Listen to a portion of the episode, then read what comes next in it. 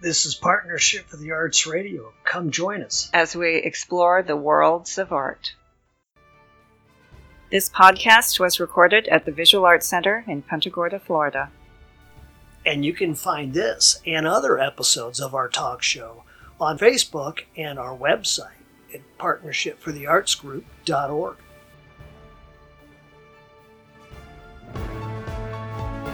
Hi, Dave. How are you doing today? Hey, Nanette. I am feeling wonderful.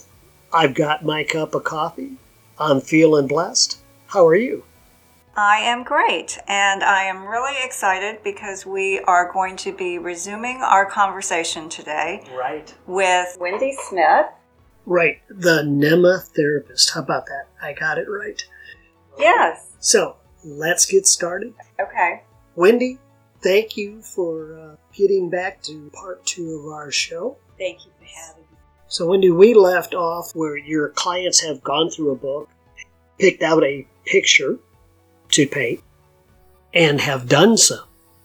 And now it's time for storytelling part of your therapy. That's right. So, why don't you explain that for us? Yes. Storytelling part is getting them to, they, they've picked this painting that speaks to them. Right. They like that pink tree. And the pink tree just spoke to them. And when, when we're finished, I hold the painting and they're, they're thrilled. They, I didn't do that. Did I do that?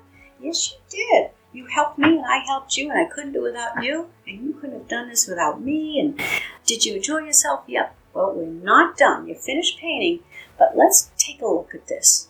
Now, I paint with people all the time, but before I get up and leave, and before I, I let you go, I need you to do me a favor. And would you be kind enough to name your painting? What would be a good title for your painting? And they look at their painting, and even if they're non-verbal, I will make suggestions, and you will see them respond. Mm-hmm. And when I ask them to name it, they go, Oh, I, I don't really know. I have no idea. And I said, Well, let me ask you. You picked this beautiful picture out of my book. What was it about this? What is it about this that makes you had made you pick this? And they'll say, Well, when I was little, and they would tell me the story. Or I like the pink tree. Or um, there should be apples on that tree because I used to know this pink tree it turned into apples or whatever it is. It creates a storytelling part which stimulates a part of their memory, Mhm. usually an old memory, or it might stimulate emotion and feelings. So I will, if they're struggling with a name, and some of them come right up with a name, um, and it's precious these names. I just can't tell you. That's every single one of my pictures will always show in the front Right. the story that they have told me about their picture. There was one story. Um, I don't know if we have time, but I will Yes, please, go ahead. Oh, please. that, that means a great, great deal to me. And it was by a gentleman who is still with us. God bless him, Bob. Bob is up at the VA home here in Port Charlotte. Bob is 93 or 94 now. And um, before going into the VA this particular week, I created a few special paintings that wasn't a landscape, that was more of a something for the boys, if you will uh, for the veterans. And so I did a flag, and I did. Uh, I was trying to think of some other things. So I did a sky with a, like a Blue Angels kind of a for formation with, with smoke coming out of the tails of the plane, and a little flag in the corner. And sure enough, I go in there and going through looking at the flowers and the landscapes, and Bob picks this painting of the Blue Angels type of formation painting. And I said, gee, Bob, I said, were you in the Air Force? And he said, yes. Although it wasn't Air Force then. I don't know if it was airborne or what it was. Mm, It- Army Corps. Army Corps uh, and air. So it turns out he said yes. He was very humble. Said, wow, that's neat. And I'm looking, and he's got his World War II hat on. So I just felt privileged as all heck uh, just sitting with this gentleman. And uh, we, we're painting away, and he's telling me that I had too much smoke coming out of the flames, Uh-huh, which was wonderful. And I had actually drawn or painted in my sample painting with the wings that was straight out. And when he painted his, his wings backed up, so they were, he knew how to paint his planes. So he did a beautiful job, and he was a, just a tremendous man. And I said, "Well, it's time to name your painting." Oh, I'm not going to name a painting. That's fine. I did a great job. That's wonderful. Thank you very much. I said, Bob, it would mean a great deal to me if you would. It's part of kind of what I do. You're not done with me until you name this painting. He said, I don't know. I don't know. You can name it. And I said, Okay, Bob, let me ask you this. I said, Have you ever flown in this formation? He said, Oh, yeah. Said, Well, what plane, what plane would you be in? And he pointed to the lead plane. Mm. And I said, Whoa. And again, I'm just like taken back. This is so cool. Found out he sure did. Very, very highly decorated gentleman, just tremendously decorated. And I said, uh, So, Bob, I said, Now, you're in the lead plane. Now, let's, let's go back there. Let's start thinking. Were flying these planes, you're sitting in that cockpit. What are you thinking, Bob?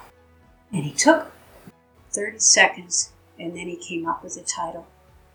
And the title of his painting is Tighten It Up, Boys. Is that great? wow.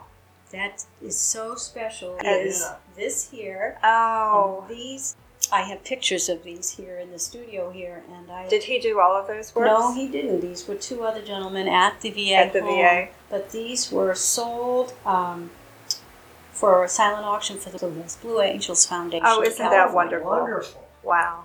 Very, very special story, and almost every person has a Of story. course. So that's kind of cool. That's amazing. Now, so this um, Art Without Boundaries, is that a local organization? Is it a national organization? It is a national nonprofit organiz- organization. Okay, so how did the Art Without Boundaries get its start?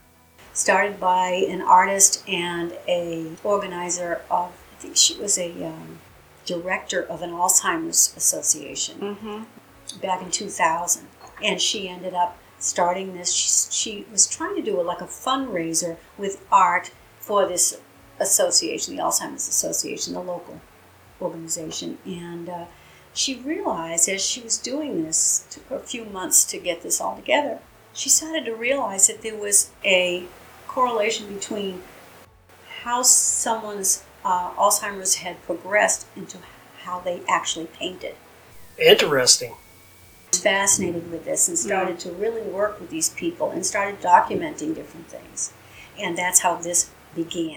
And it started in 2000, correct? It was in 2000, year 2000. Oh, so it's a relatively new organization. Yeah, she ended up, she had been asked by many family members and by the different organizations from where she went in and, and worked.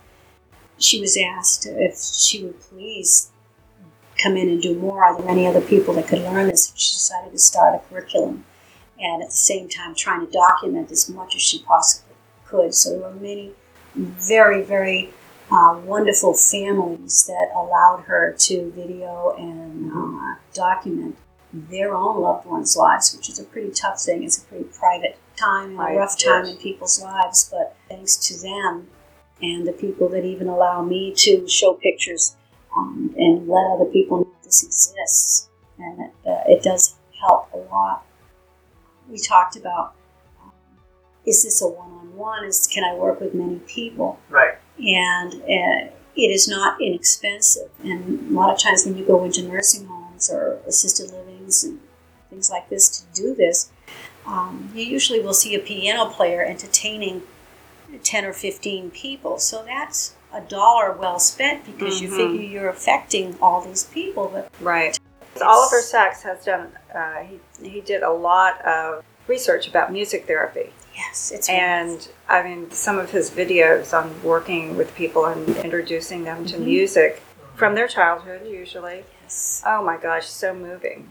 That is why the first thing we do with a client is we sing. We are singing and we are moving them. And we are singing because it's left brain and right brain. Yeah. Left brain being, being the words Mm-hmm. and language, and right brain being music and rhythm Mm-hmm. And usually, if they don't know a song, once you start singing it with them, and all of us can probably say the same thing about a song, you start to hear that on on the radio, you're going to be able to sing along with it. And that's what they do with us. So we are affecting both sides of the brain. Right. We are moving their arms right and left, singing, and I am in the middle of that song that we are both singing. I am changing the movement of my arms by surprising them, which is stimulating the amygdala by moving like, oh, she's moving my hands a different way. So that's the very first thing we do. So, yes, Okay. music is very, very important with stimulating the brain.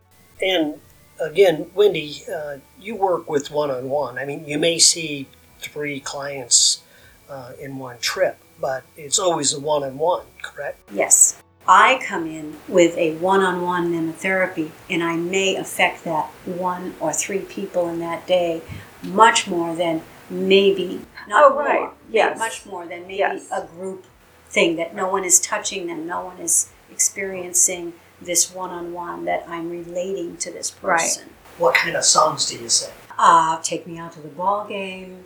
Uh, you are my sunshine. Happy birthday. And what kind of response have you gotten when you do this, when you sing with I remember singing "Happy Birthday" to this one woman because I was told this this gal. Uh, I think she was in her 80s. Uh, I was asked if I spoke Spanish, and I say, "Oh, poquito, not much, not much at all, but."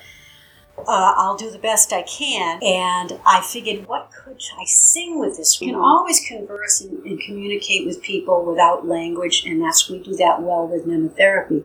However, I was determined. This lady was very excited about doing some painting, so she was already positive. And I started to sing Happy Birthday, and she lit up because she has heard this in her life. Mm-hmm. I was told that this woman no longer speaks English, only Spanish. Okay, Right. well, she's she spoke English up until a year ago, and now she's gone back to just her mother speech, her her language. Mm-hmm. Well, it turns out that she uh, started to sing Happy Birthday, which is still a, a. She's doing very well with Happy Birthday. And then we started to have such a good time painting. And like I said, she was very positive. And we're doing this assess- assessment exercises, and we started to paint. And she's just loved the color, and this is so much fun. And then about halfway through this painting, she and I are speaking English together. That's wonderful. And the activity director comes into the room and sits across from us. And she gives me a look with her wide eyes and said, What is going on? And I said, See, you never know. Right. That's what I mean by I witnessed something happening Yes. with this woman, and Yes. so did this. That's an amazing story. Right. Absolutely. And Wendy, you've got uh, one more you want to share with us. There's one other amazing story that we do tell. Uh, a story that I often tell. You've probably heard me speak of this. That is uh, when people ask about what is MnemeTherapy, what does it do, how does it help. And one of the things that Noelle Hammer, the founder of Art Without Boundaries, experienced herself and documented, and is in our curriculum when we learn about MnemeTherapy, was this uh, gentleman who was in a rehab center because he had a stroke, and the stroke uh, caused him to have inverted vision. So he saw everything upside down. Yes. And although he was improving, he could not see other than like through an old fashioned camera, and his vision just stayed upside down. So the poor gentleman had to learn to s- function, uh, walking and doing whatever. Uh, so that's why he was in this rehab. This has just Right. happened from the stroke. Well, Noelle uh, was asked to work with this gentleman, and three quarters of the way through her painting, his vision came back to normal and stayed that way. Incredible. I got goosebumps. that is one of those aha moments that actually happened. Would it have happened anyway? I don't know. But what she did and the assessment things we do and this thing to try to cause the brain to reconnect and grow new pathways happened that day for sure. So, well, first of all, that all of these stories are really incredible. Um, but I, I was wondering, so when you're working with a client, how long does it take them to create a, a painting? Do you do that in one session? Yes, we, we do You it very quickly. Mhm. Um, yeah, we do it in anywhere, we're trained to do it in 30 minutes Okay. Wow. from start to finish. I just can't do that. I, I think I engage too much in the people. So, Well, um, not too I'm, much, but in a two hour session, Obviously, the benefits that come out of that are, are worth it.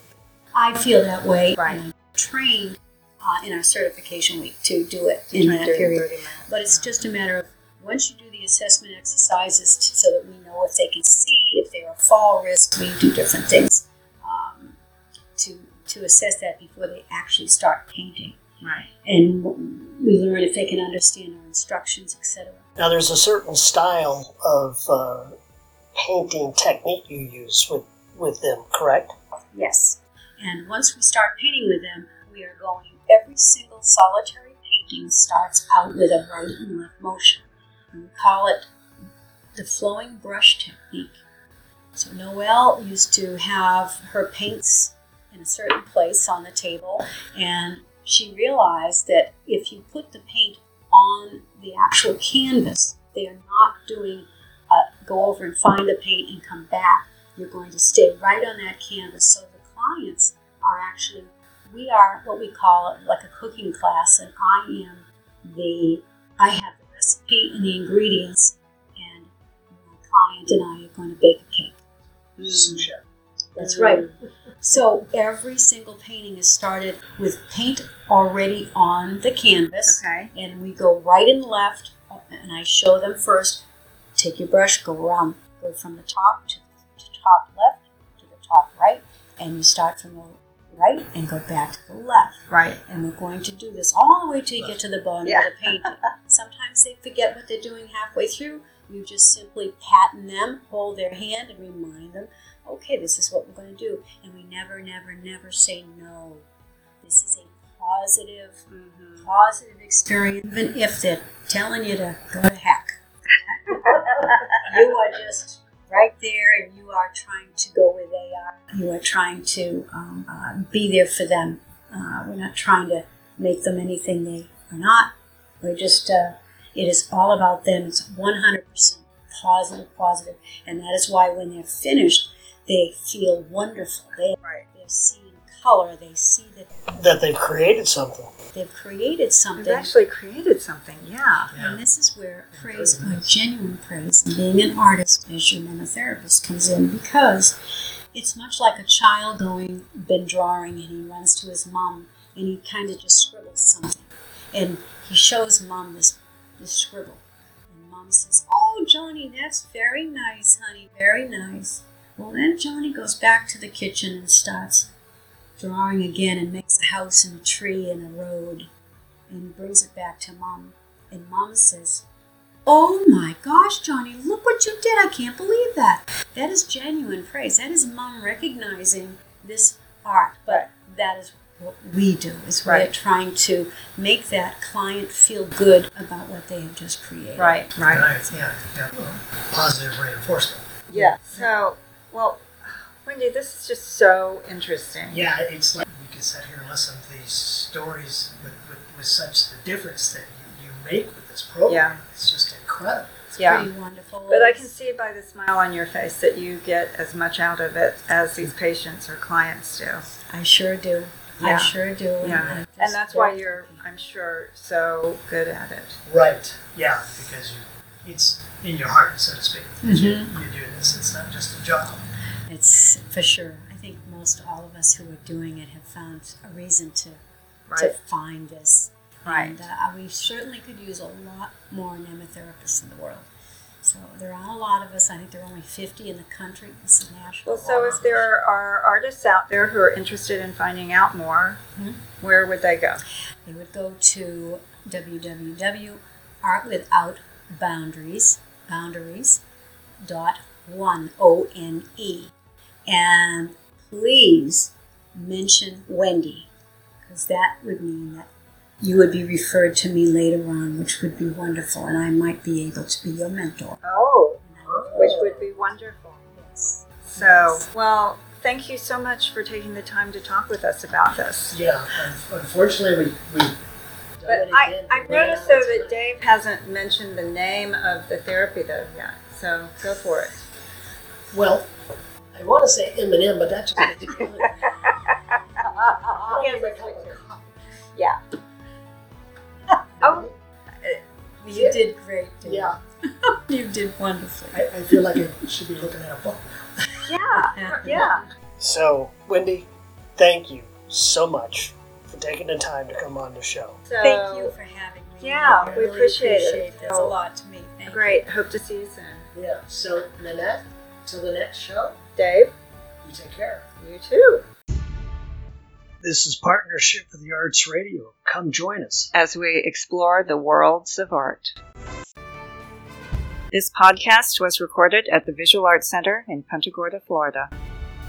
And you can find this and other episodes of our talk show on Facebook and our website at partnershipfortheartsgroup.org.